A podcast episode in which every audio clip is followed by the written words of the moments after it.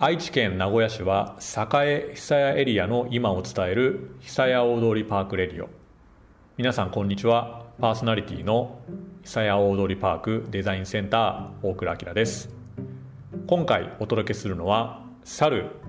2021年3月23日に行われた第1回文化芸術プレビューの模様です。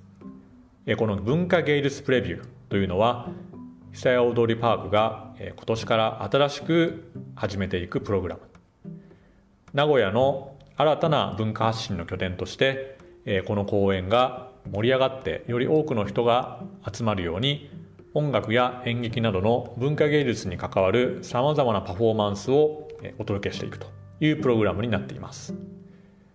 第1回目にこのパフォーマンスをしていただいたのがセントラル愛知交響楽団の皆さん。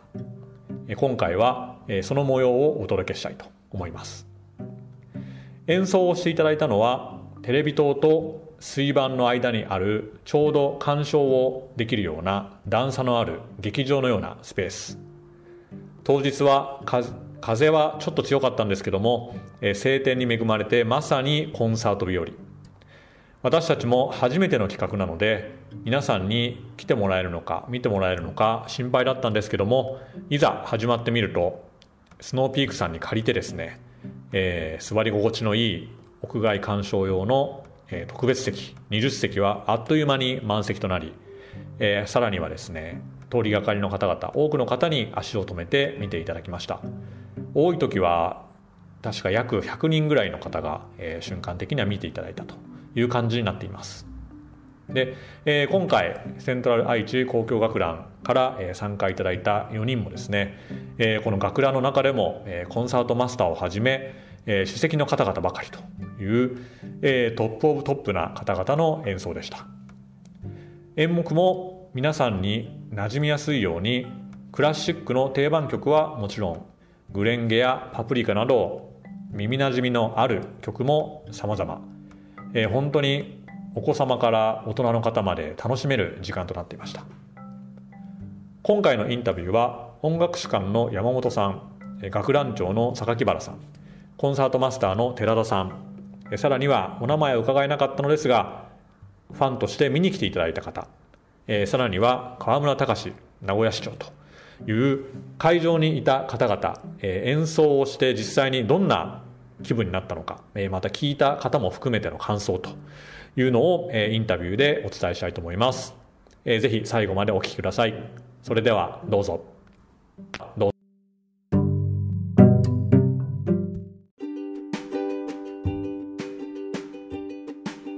では早速なんですけども、えー、ただいま、えー、11時過ぎの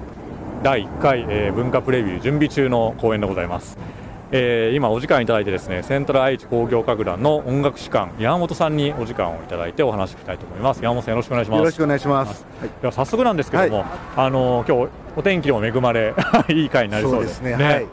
昨日だったら結構風も強かったし。そうなんですよ。まあで、うん、雨は降らなかったですけどね、ね、はい、はい、ありがとうございますということであの早速なんですけども、はい、えっと、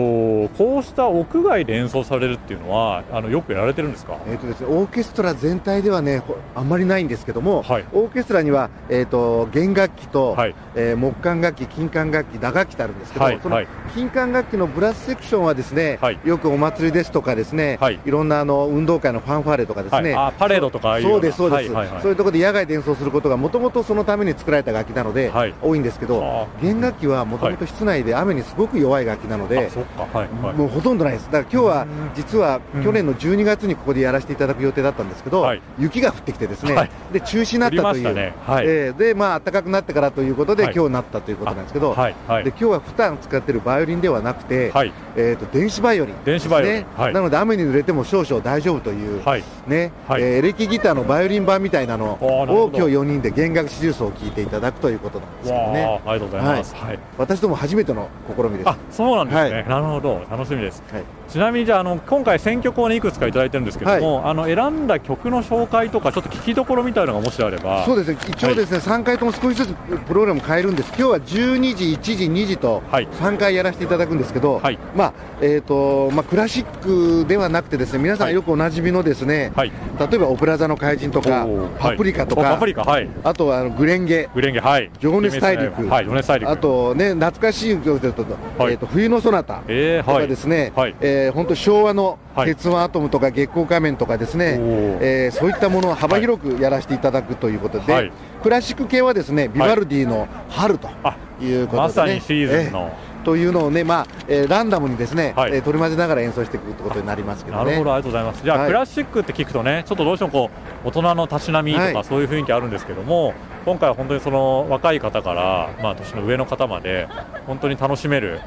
構成ということそうですね、ですから、ふらっと寄ってきて、あ何やってるんだろうと思って見ていただくというのでね、えー、ベートーベン、モーツァルト、ちょっと硬いので、うん、えー、ちょっと興味だけ示して、ですね、うん、えー、見てもらおうかなと思ってます。楽団員は、えっと、今、え今年で40、はい、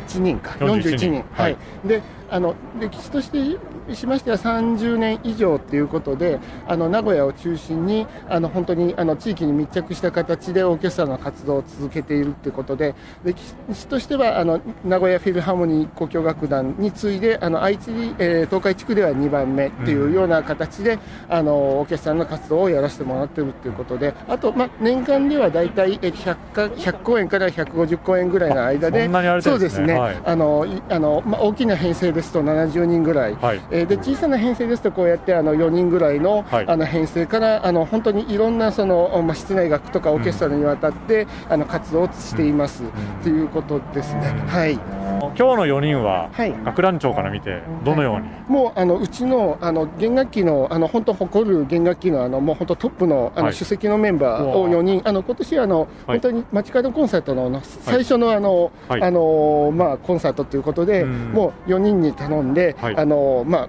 こちらとしても、あのもうできる限りの、あのもう本当にあの人材で、えー、集めて今あのやっています。はい。じゃあこの後の第初めての公演が楽しみということで。はいそうですね。はい。今あそこで弾いてますのはあの寺田文人って言ってあの東壇の本当にコンサートマスター第一コンサートマスター。でえっ、ー、とあそこにいる吉岡あえっ、ー、と秀和っていうのが、はい、えっ、ー、とうちの第二コンサートアシスタント、はい、アシスタントコンサートマスターっていうことでもう二人とももうキャプテン二人集合であのビオラマーの出席で、はい、キャロも出席なので、はい、あのもうキャプテン大集合です。大集合。は、い、ご期待ください。楽しみです。はい。ありがとうございます。よろしくお願いします。いや僕らも今回あの公演でこういう、あのライブイベント、チアドリパーク始まって初めてで、聞いていただいた感想とかもしよければ教えてほしいんですけども。ほんいい天気でね本当良かったと思って。気持ちよかったですよね。でも本当に外で聞くなんてないから。はい、はい。よかったです。はい、ありがとうございます。じゃあ、あの、今言ってたんですけど、一時の回はまたいらっしゃるということで。そう、あの、はい、曲目聞いたから、あ、はい、違う、また同じやったらやめようかなと思ったけど、はい、教えてもらったから。はい、いろいろ違ったものを楽しみに、一時またお待ちしてます。そうですね。はい。よくね、あのビバルティとかね、はい、なんか、ああ、懐かしいなと思ってね、はい、聞いて。はい。えっ、と、寺田さん。あ、はい。すごいお名前覚えてた。外でやられるって、しかもこういう楽器で、はい、あの、ほとんどないっていうふうに聞いたんですけども。ね、あの、気持ちがいいですね。あの気持ちがいいですか？今日、まあちょっと風があるんで、はい、あの、こういう我々は楽譜、譜面を見てやる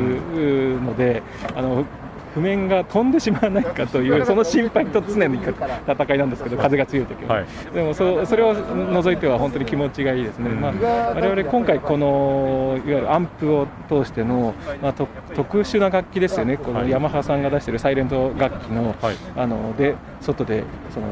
PA を、はい、スピーカーをね、通してやるっていうのは初めてなので、まあ、とにかく新鮮な気持ちと、まあ、不安もあるんですけれども、はい、あの新鮮な楽しいというか、新しい試みにこう参加できるのがすごく嬉しいですね。まあ、一方であの生で楽器でもやりたいっていうところあるんですけど、うん、あの先ほど山本さんもおっしゃってたように、まあ、外で生の楽器いわゆるアコースティックの楽器でやるのは、まあ、ご法度というか、はい。あのまあ、いろんなリスクがあるので、はい、あのやらないんです、はい、でまあ、可能であできないんですけれども。その代わりに、まあ、こういう野外でできるっていうのは、まあ、ちょっと楽しいですね。ただいろいろあの細かいことをいわゆる音楽家の観点でいうと本当にいろいろ調整が必要なんですけども、うん、まあ、きっかけとしてはあのいいスタートだったのではないかと思いますね。あこれからね、はい、あの今日も2回目3回目ありますし、ちょっとこれからも展開も含めて、そうですね、はい、楽しみです、はい、またお客様にあのフラッとお聴きいただければと思います。皆さんご存知の曲も織り交ぜております、うん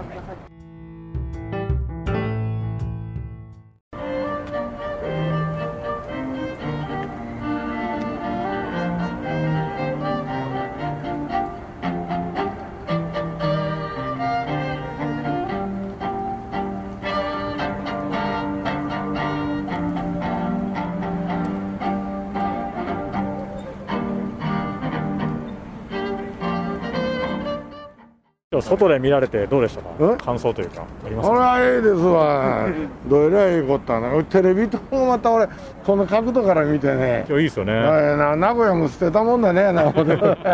これ本当に。立派なもんだしまあこういうような今まで名古屋こういうようなのはなかった東京のテレビ塔は昭和33年なんですけど、はい、これは昭和28年できたんです、えー、もう日本で最初のテレビ塔ですよね。名古屋みんなで楽しんでまいるようにね、はい、えー、これからまあいろいろ